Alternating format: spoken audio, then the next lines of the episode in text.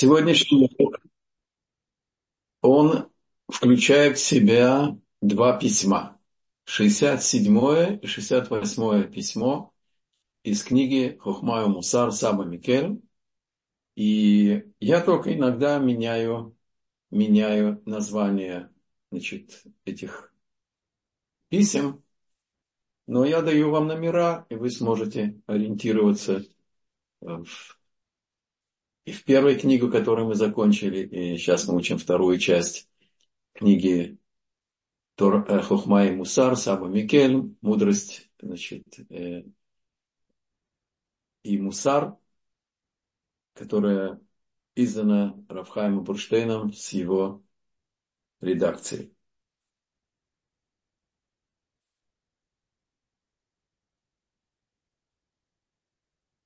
Говорит Саба Микель,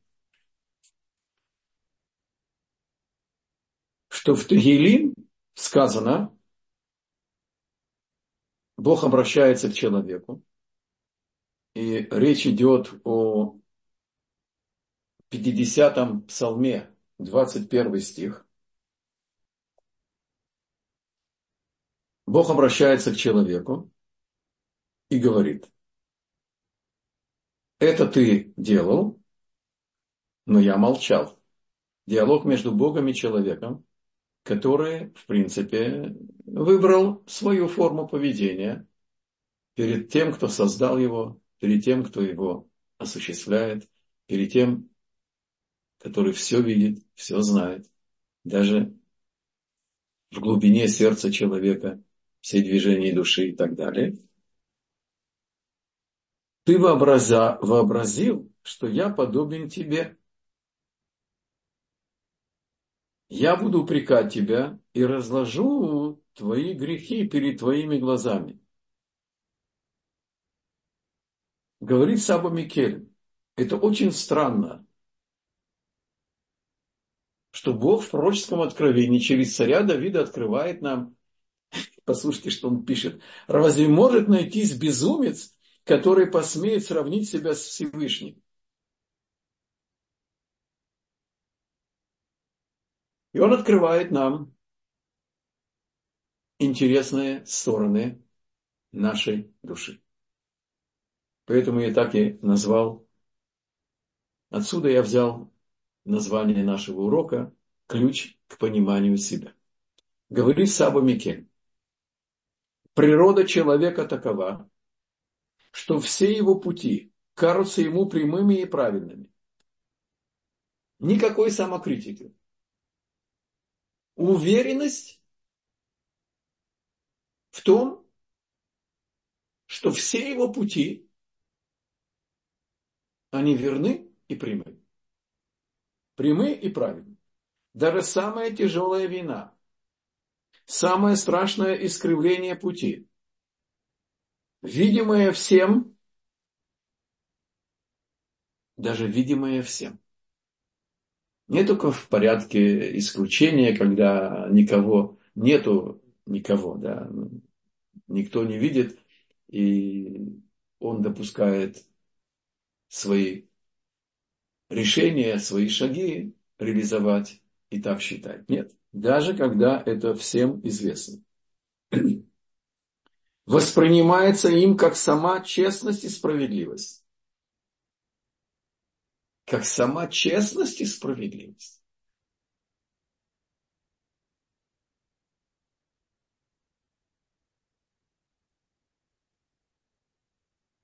Я не удержусь. Мы занимаемся знакомством с собой. Занимаемся знакомством с еврейским миропониманием. Потому что нас большевики лишили этого драгоценнейшего клада наших источников. И все-таки я не удержусь. Я думаю, что самая яркая иллюстрация вот этой части цитаты, что все, значит, э, как сама честность и справедливость им кажется. Это когда наши политики бьют себя в грудь и говорят, что все, что я делаю, все шаги, которые я предпринимаю, они движимы единственной заботой о благе еврейского народа еврейского государства. И ничего, кроме этого, не стоит за моими действиями, за моими словами, за моими планами, за моими, моими так сказать, предложениями. Человек не реагирует на упреки, поскольку перед ним всегда открыты врата оправдания. Рассмотрим этот отрывок, а потом я постараюсь с вами его получить с примерами. Более того, если мы поспорим с ним, раскрывая ему мудрость, дабы он сравнил ее со своей глупостью, то и в таком случае наши слова не покажутся ему достаточно убедительными для того, чтобы он перестал упорствовать в своем заблуждении. Всякий раз он будет давать невразумительные объяснения, но в своих собственных глазах всегда останется честным и порядочным.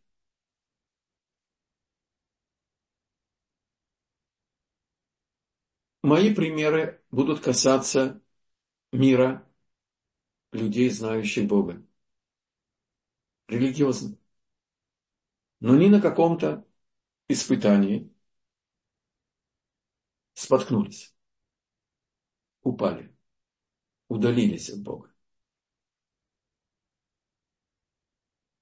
Это выражается в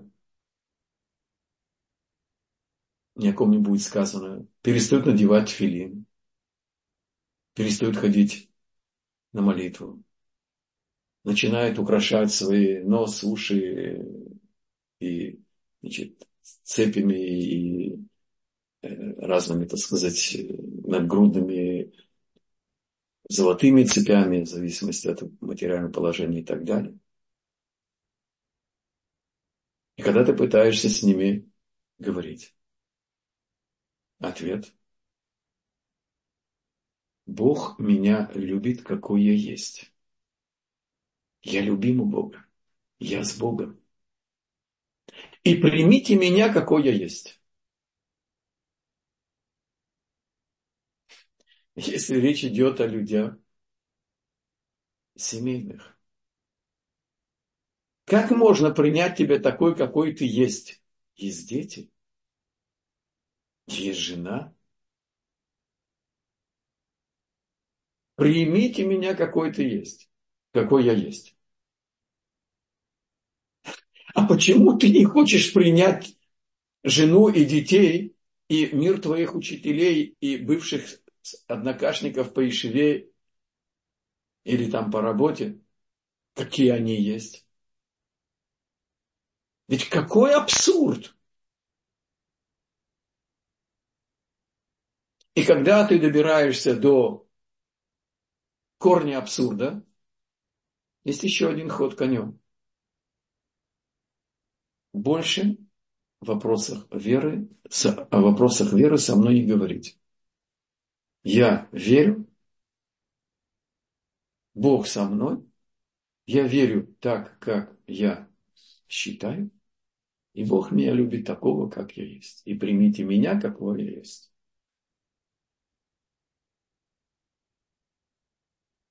Человек теряет иногда семью.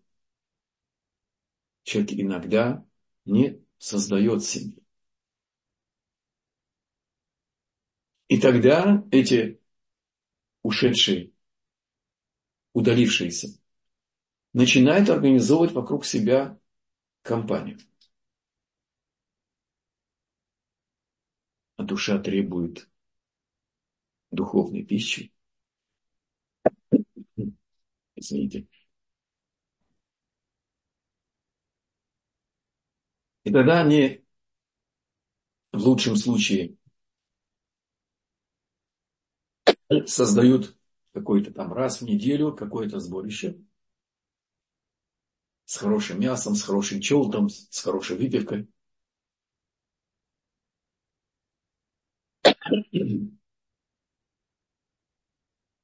И, конечно, появляется или алкоголь, или еще хуже. Каннабис. В лучшем случае. Легкие наркотики. И если вы найдете удобный час, когда готовы вас слушать, и коснетесь их, зачем человеку в молодом возрасте? Я говорю о ребятах 20 э, до 30 лет. Уже были в армии. И были в военных частях. В ортодоксальных военных частях. И были в Шеме, и в Дженине. И уже создали семьи, как я сейчас сказал или еще не создают семьи, потому что хорошо быть, какой я есть. Создание семьи требует субботы, как минимум кашрута, соблюдения семейной чистоты. Как можно построить семью без этого базиса? Без примера, без воспитания детей?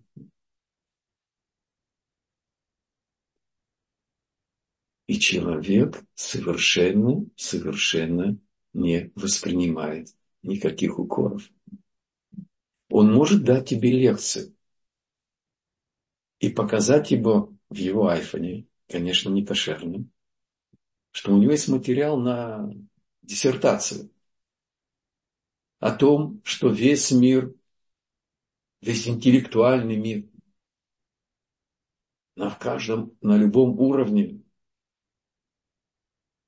принимают эти, берут эти наркотики, это часть их интеллектуального, интеллектуального э, э, э,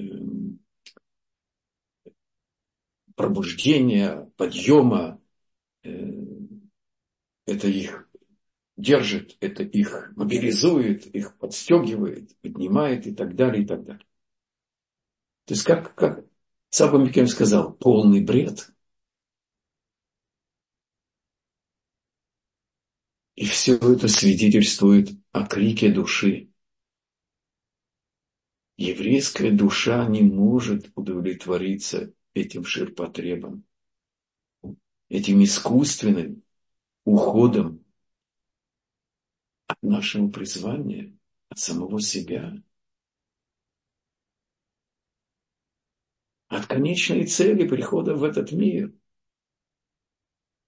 выполнить свое предназначение по воле Бога, выполнить свое предназначение в плане Бога.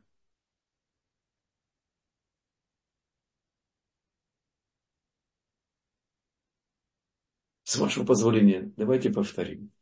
Как каждый из нас появился в этот мир? Бог в тот период, когда пришло, допустим, наше поколение – или ваше поколение, то есть ваши родители и вы. Не принципиально сейчас конкретность, суть. Бог подвел итог, что в мире завершено положительно, совершенно соответствует воле Бога. А что нужно исправить? Что нельзя больше допускать, что нужно уничтожить с корнем. И исходя всех этих задач, Бог на языке учителей секретной части Торы, он как бы эти конкретные задачи разбил на искорки душ. И каждая частичка глобальной задачи продолжить мир по плану Бога в том объеме, которым Бог подвел итог, Он создал каждого из нас со своей конкретной, неповторимой, уникальной задачей. И на этом этапе у Бога нет времени, но мы не можем понять процесс без... Поэтому я, Тора говорила с нами на человеческом языке. На этом этапе наша душа обладала речью, и она согласилась принять эту миссию. И тогда Бог дал ей место рождения родителей, время появления в этом плане, все необходимые для реализации этого плана из потенциала в реальность силы и души, и тела, и здоровья, и ограничения, и рост, и бороду ни на кого не намекаю. И душа получила знание, как первый человек, что, какова ее, ее, ее судьба от начала до конца.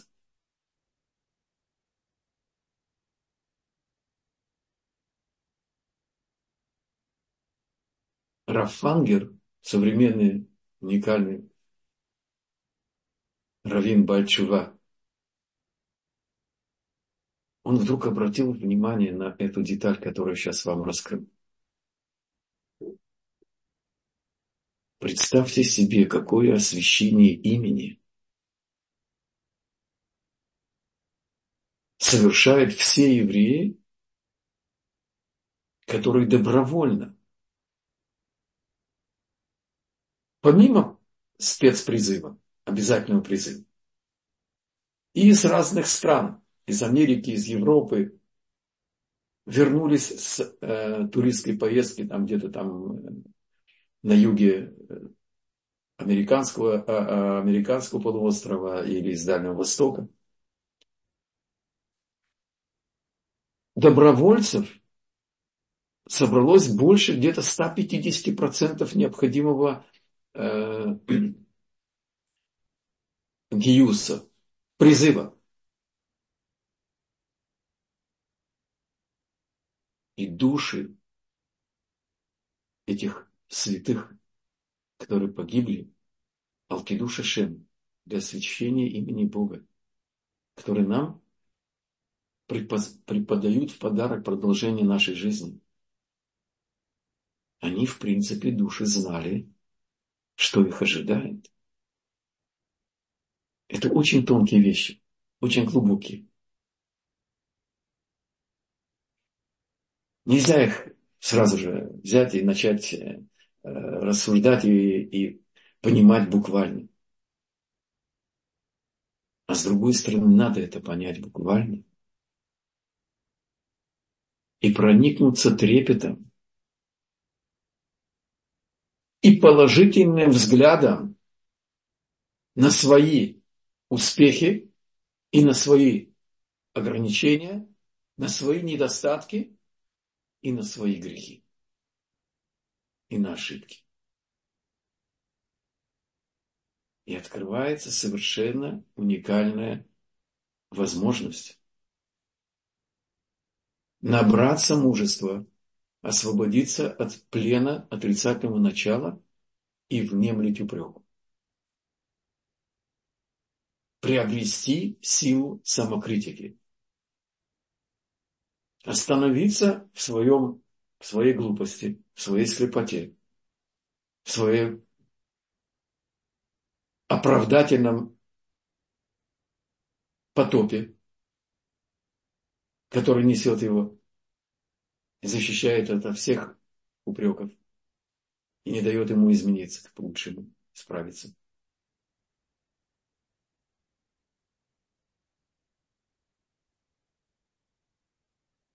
Продолжает сам Микелем и говорит.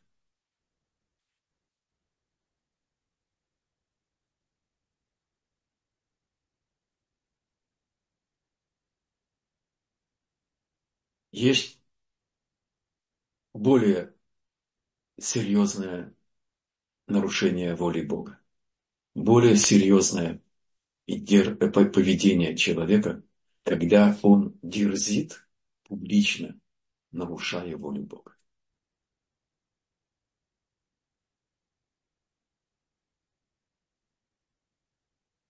Когда человек нагло, дерзко, публично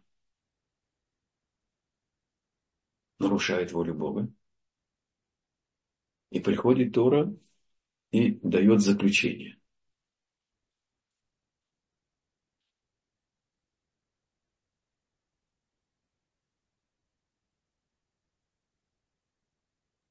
Парашат Шлах, Сефер Бамидбар,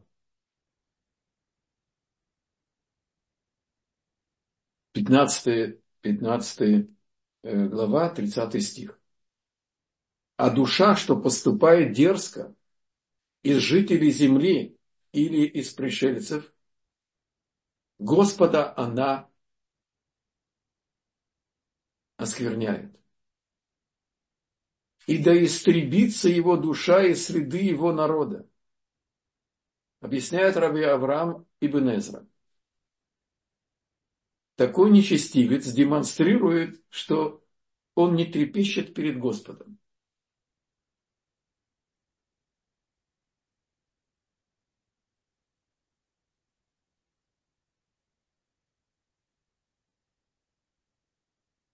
То есть, есть в Талмуде, это я привожу сейчас дополнительное объяснение, есть в Талмуде различие между вором и гангстером. Вор крадет и появляется в доме тайно. Гангстер идет с оружием в открытую, не боится ни полиции, ни Бога, никого. И кто же из них более серьезно нарушает волю Бога? Вот. Потому что он боится людей. И тем самым умаляет свой страх перед Богом. В этом плане это хуже для него, это дополнительная, дополнительная глубина падения. И есть различия там в законах, это сейчас мы не будем э, распыляться. Так, такой нечестивец демонстрирует, что у него нет трепета перед Богом.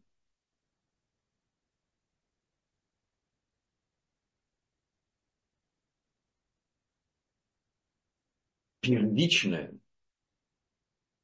мера богобоязненности – это сознание, что ты создан. Это знание, что ты создан. Это мораль говорит. Мораль исправит.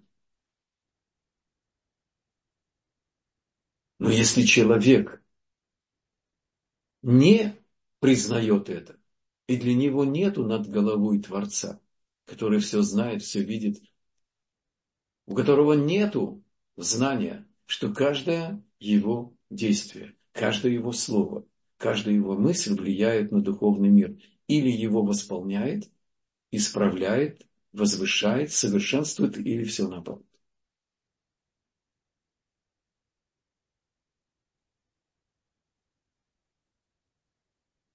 Отсюда мы выводим следующее. Если из поступков человека явствует, что он не трепещет перед небесами, это означает, что он поступает дерзко.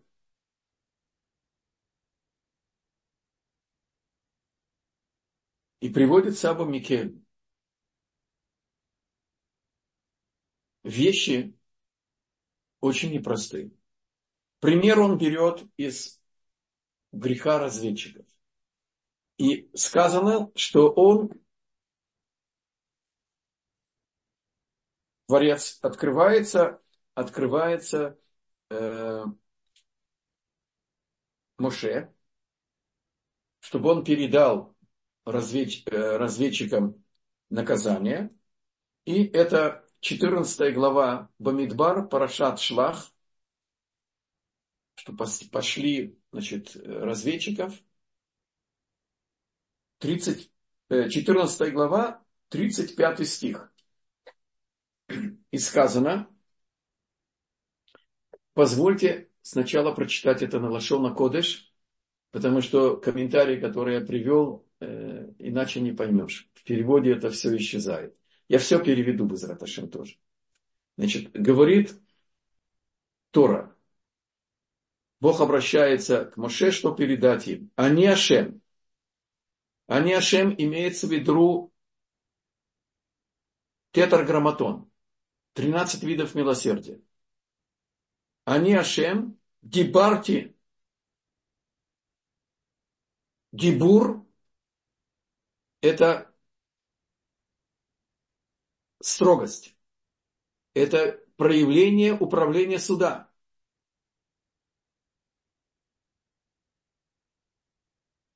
Но этот глагол открывается здесь от имени милосердия, абсолютного добра. Обратите внимание на эту деталь. Они Ашем Дибарти, имло зот эсе лехола айда ара зот. Я вынес приговор строгий. Запомним, да, это раскрытие управления абсолютного добра. 13 видов милосердия.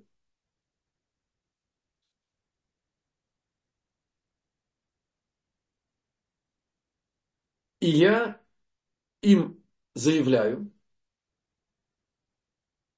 без возможности что-то изменить. Что, какое строгое наказание я вынесу этой, этому значит, э, сообществу злодеев – которые выступили против меня, в пустыне Бамидбаразе и Таму,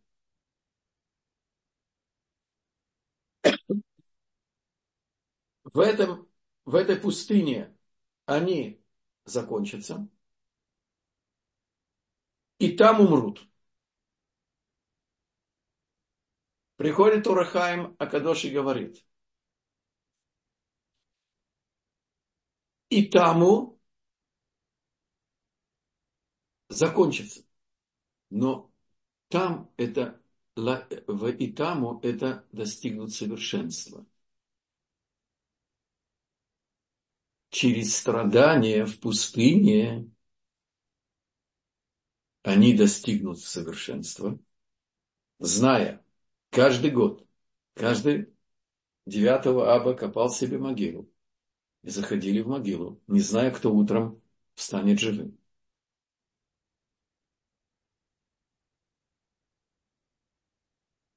И Вышам Ямуту, и они умрут только в пустыне, но их продолжение будет. Это их сыновья, их дочери потомки, которые войдут в Израиль. Поэтому подчеркнуто, что здесь они умрут, в пустыне, и удостоятся грядущего мира. И говорит Урахай Макадоши, это и есть объяснение, почему управление абсолютного добра, 13 видов милосердия, здесь в начале этого стиха, которое раскрывает приговор, это и будет милосердие, это будет добро в управлении суда внутри. Грядущий мир они получат. Но при одном условии, если сделают шува.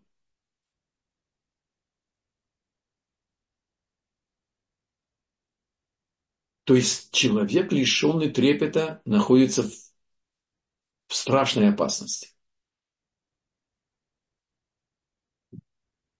И сказано у пророка Исаи, что те, кто грешат дерзко, публично, когда Бог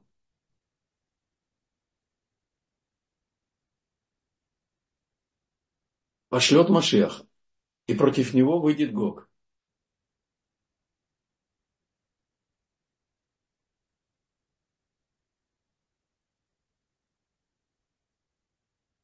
И Машех разобьет. Мы сейчас говорим по пророку Исаию.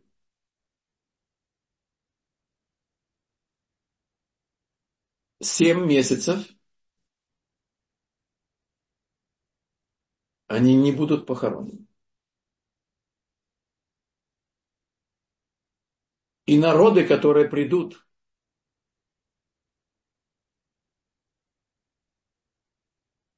в отстроенный храм. В одной версии он спустится готовый сверху, в другом будет построен. Придут, придут неевреи, чтобы признать Творца, принять трепет Творца, Гиюр уже тогда сделать невозможно, потому что это не выбор, когда истина заполняет весь мир, как свет.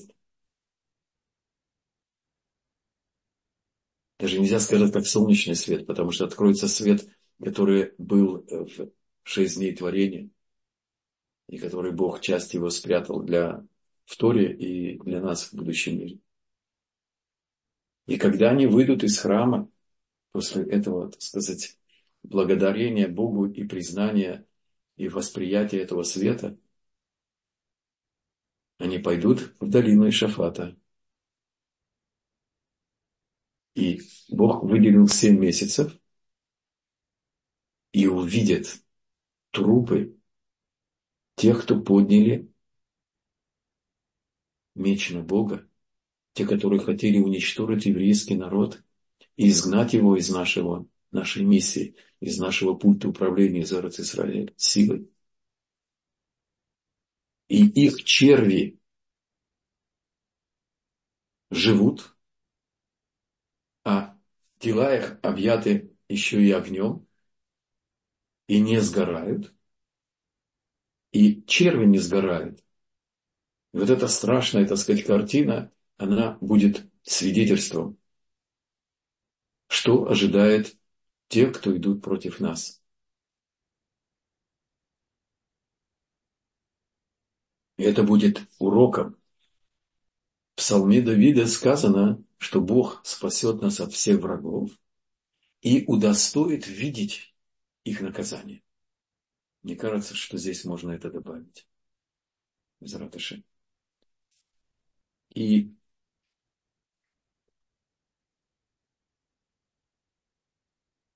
этот стих объясняет Ибн Реца и говорит,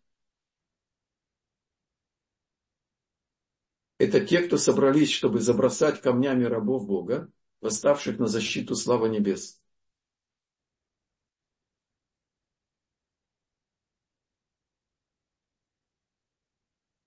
Таким образом,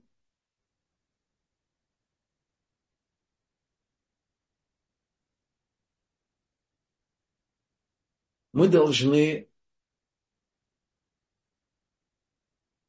воспринять, восстановить, оживить трепет перед Богом.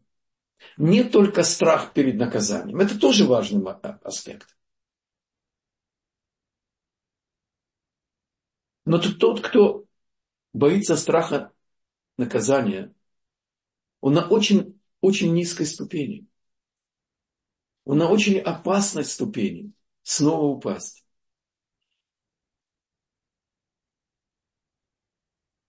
Потому что вот эта природа, о которой мы коснулись, да,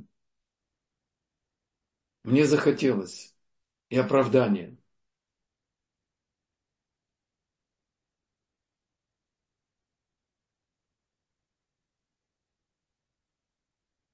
Равмойше Пантелят.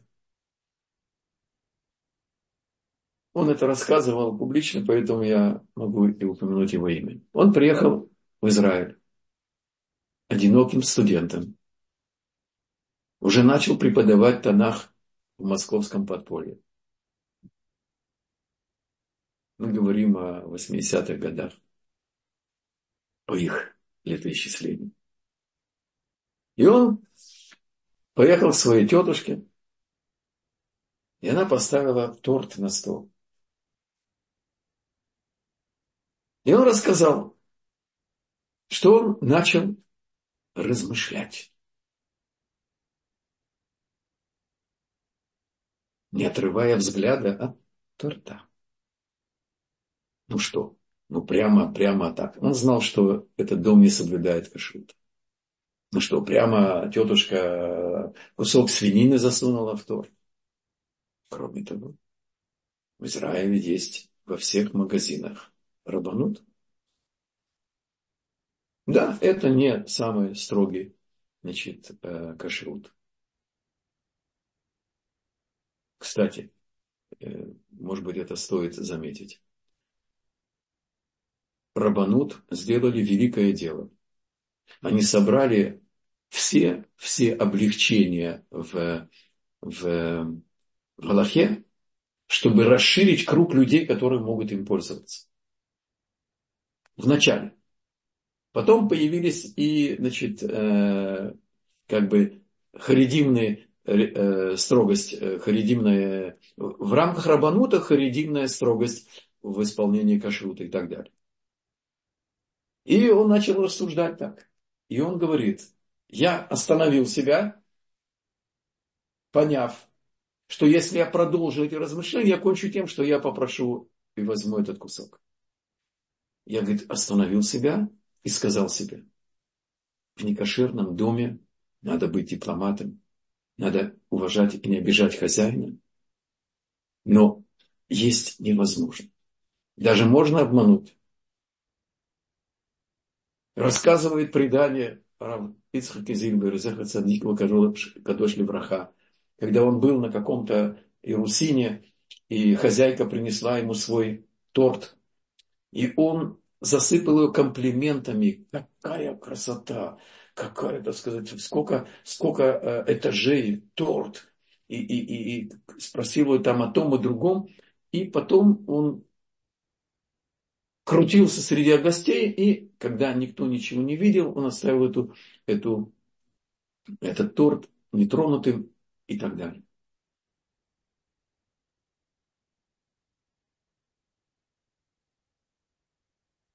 Мне подумалось, что можно узнать это. Это появилось у первого человека.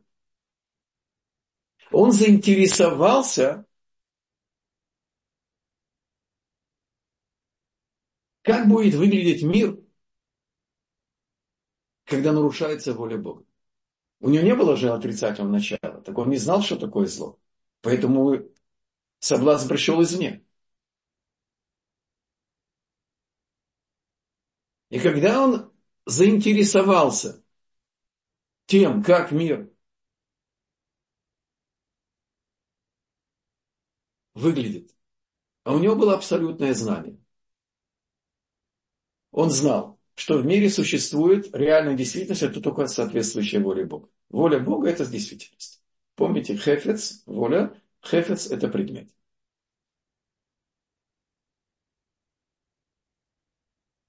Часто ошибаются люди и, и говорят, что э, когда он вкусил древо познания добра и зла, так он поднялся, до этого он не знал добра и зла. Нет. Плод дерева познания добра и зла лишал его объективного взгляда, когда он знал, что есть только выбор очень узкий, быть или не быть. Воля Бога, выполнение воли Бога – это действительность, а нарушение – это небытие. Он мог вернуть мандат Богу и не участвовать в этом плане. А когда он заинтересовался запретным, он испугался своего интереса и добавил запрет от себя, даже не касаться этого дерева. Говорит Рав Деслер. Кстати, этот том переведен на русский язык. Это один из глубочайших, величайших еврейских мыслителей 20 века. И тот, кто хочет заглянуть действительно в кладезь нашей мудрости. Очень-очень глубокие вещи, написанные ясным языком. Потому что глубина его знания поражает воображение. И это позволило ему дать комментарии, которые равны любой душе. Так когда он добавил, он усилил свое «я». С Божьей помощью я добавил еще к этому.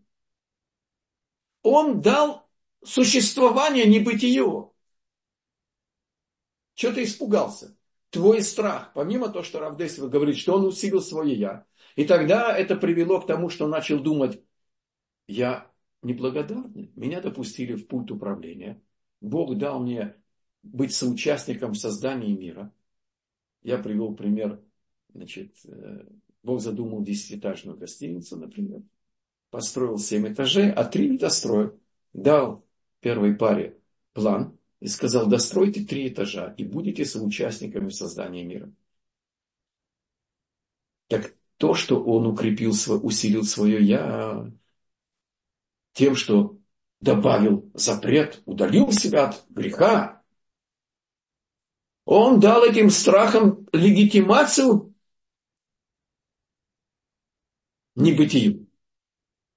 И тогда он еще продолжил ошибаться. Он не сказал своей жене, что это он добавил, а не Бог. Поэтому змей толкнул ее на дерево, она коснулась его и не умерла. И так было посеяно зерно сомнения, что воля Бога не всегда абсолютно истина. Да, конечно, все от Бога, да, конечно, все истина, но что же надо было делать первому человеку? С Божьей помощью мне подумалось, то, что мы сейчас коснулись из примера с Рав Пантелятом Шелита. Как только появляется сомнение в том, что Тора – это абсолютная истина, и что Галаха – это абсолютный приказ, не удающийся э, э, размышлением, подходит или не подходит. Только можно спросить, как выполнить его. Например, человек идет к врачу перед Йом-Кипуром или перед девятым авом, когда два поста с э, выхода звезд до выхода звезд, то есть целый день. И врач говорит, мы идем к врачу. Врач говорит, что по состоянию здоровья никому не будет сказано, нельзя постись. Тогда мы идем к раввину, и он говорит нам, как пользоваться, какие лекарства, как их пить, э, какая меру воды, с какой частотой и так далее, и так далее. Но сомневаться, более того, в этой, на прошлой неделе была неделя Йовцита с Баба Сали. И он дал нам еще один лакмусовую бумажку, как узнать свой духовный уровень. Если человек открывает книгу Аллахи, практических законов, по какому-то своему вопросу. И ищет ответы, которые облегчают желанный его результат. Это свидетельство, что душа на невысоком уровне. Я смягчаю то, что он написал. А если человек ищет устражение, добавляется э, э, Баба Сали, Потому что это свидетельство о том, что он хочет выполнить это по всем мнениям. И, конечно, облегчающее мнение войдет сюда, но и устражающее мнение. Есть иногда несколько ступеней устражения. То есть он движим любовью в служении Бога. Он хочет выполнять Бога, Богу, э, указания Бога полностью. Это свидетельствует о высоком уровне души.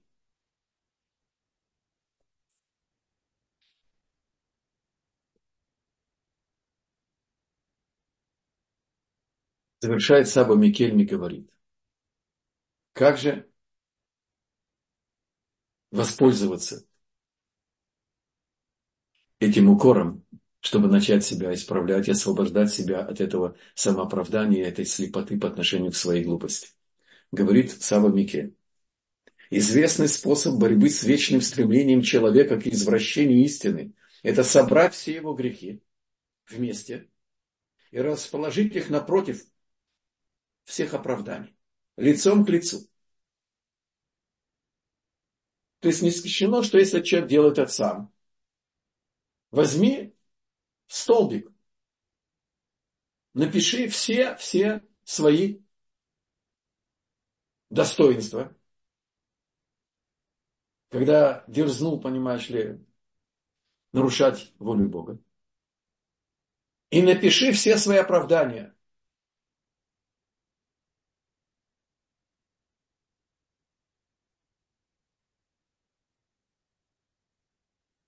Как две непримиримые враждующие армии. И тогда будет четко видно несоответствие между тяжестью его вины и несостоятельностью оправдания. И всем откроется его злодейство, низость и позор. Приговор ему станет явственным, и все его оправдания рассыпятся сами собой, ибо не останется места ни для какого ухищрения доводов.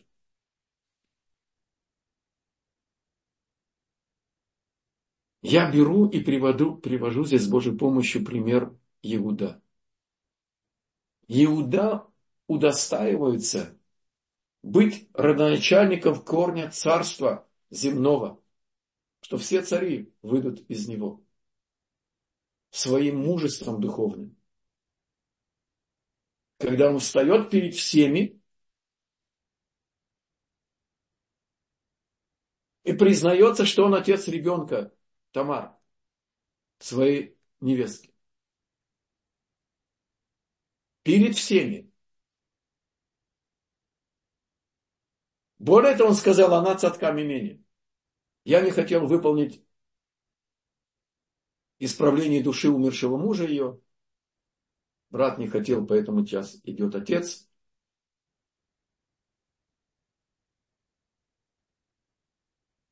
И она скрытым образом хочет исправить душу своего мужа.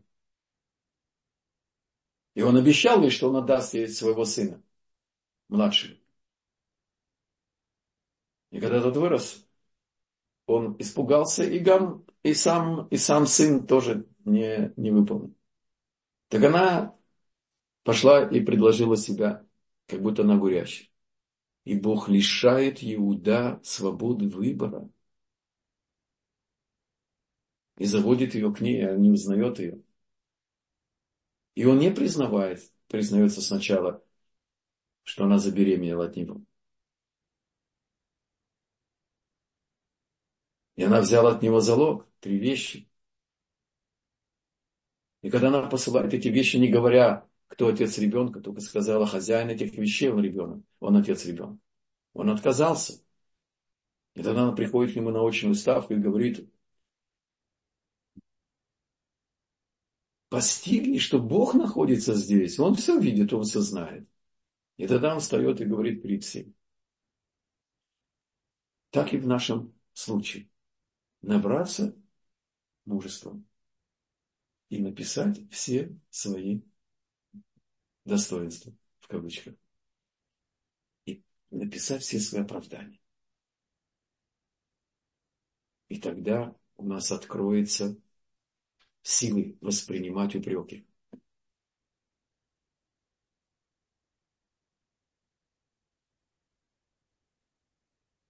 Потому что оправдание раскроет свою бессмысленность, свою абсурдность, свою глупость, как говорит Саба Микель. Это трудно признать. Но учение Мусара требует от человека и мужества. Потому что то, что нас ожидает, если мы не будем исправляться, страшнее. Несравнимо страшнее. И не случайно он приводит эти примеры.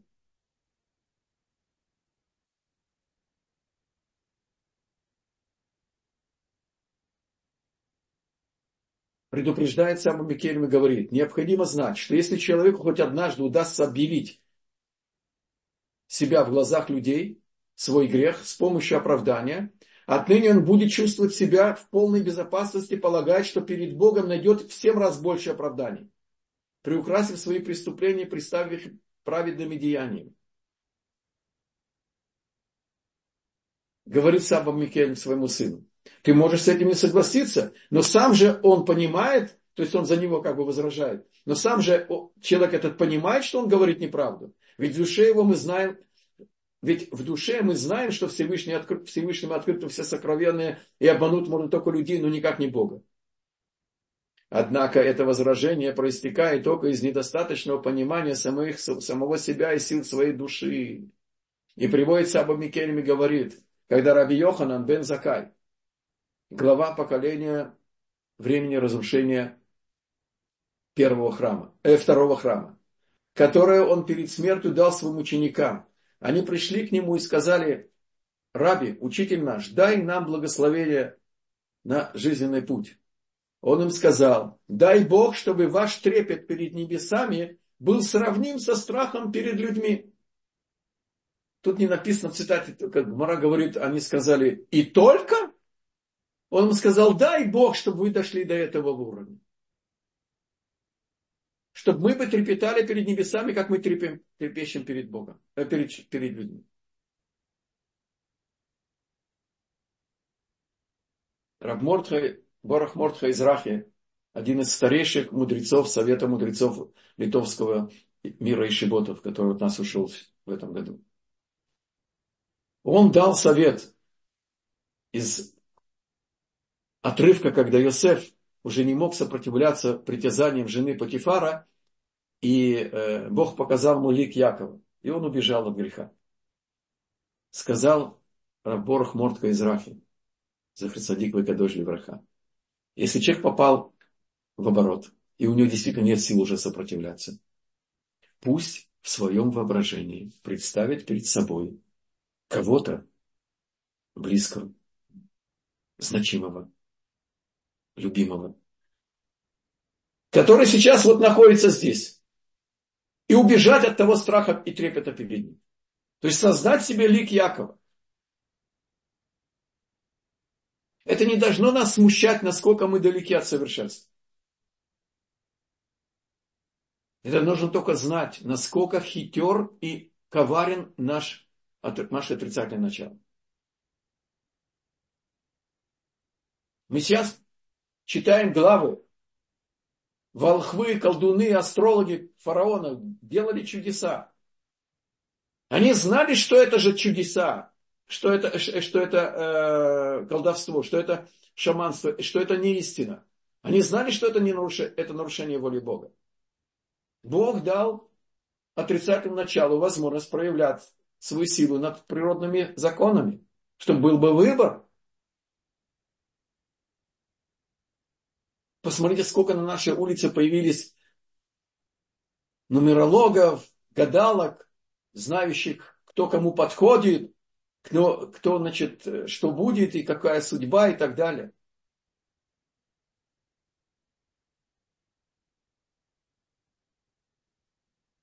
Яков учит нас быть совершенными. Вот ятум, да, то, что мы учили. Там, тамим, то есть бесхитростный, совершенной верой. Воля Бога – абсолютная истина, неизменимая надвременное. И Галаха – это закон. Галаха – это действительность. Аллаха – это истина. И с этим нельзя играться. Можно двигаться постепенно, не перепрыгивая через голову и э, все брать понемножку и так далее. Это легитимная реализация этой аксиомы.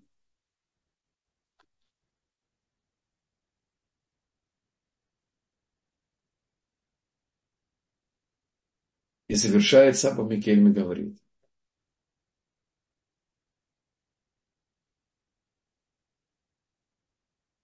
что мудрецы Талмуда проникли в глубины душевных качеств людей и поведали нам эту тайну, что богобоязненность перед людьми,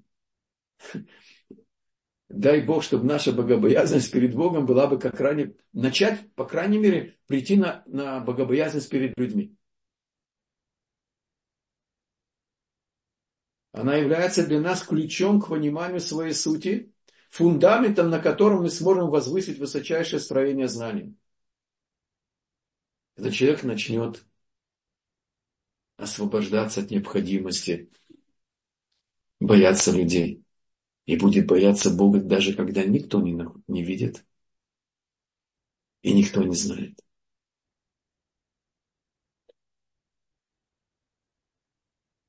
И завершает все-таки таким строгостью, чтобы пробудить в нас трепет положительный. Когда же злодей будет призван на высший суд, где все его преступления предстанут перед ним, он сам признает правоту вынесенного его, ему приговора. Горе нам в день суда, горе нам в день упрека. И завершим улыбкой. Когда Саба Микель объясняет нам этот совет, да, что сделать, да, собрать все свои грехи вместе и расположить их напротив оправданий, лицом к лицу, как две непримиримые вражды армии. Послушайте, что он пишет.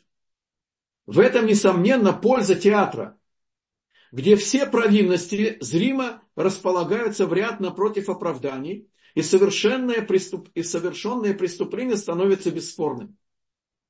Но сегодня народы мира уже забыли об этой цели создания театра, превратив его в пристанище всяких неизменных страстей. Потрясающе.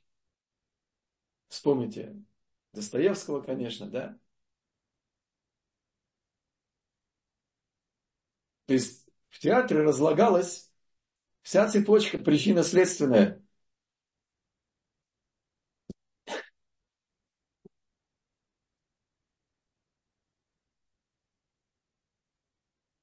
Спасибо за организацию урока, госпожа Раскин, и вам за участие. У нас есть одна минута на вопрос. Спасибо большое за ваш потрясающий урок. Если у кого-то есть какие-то вопросы, можно написать нам в чат или поднять руку.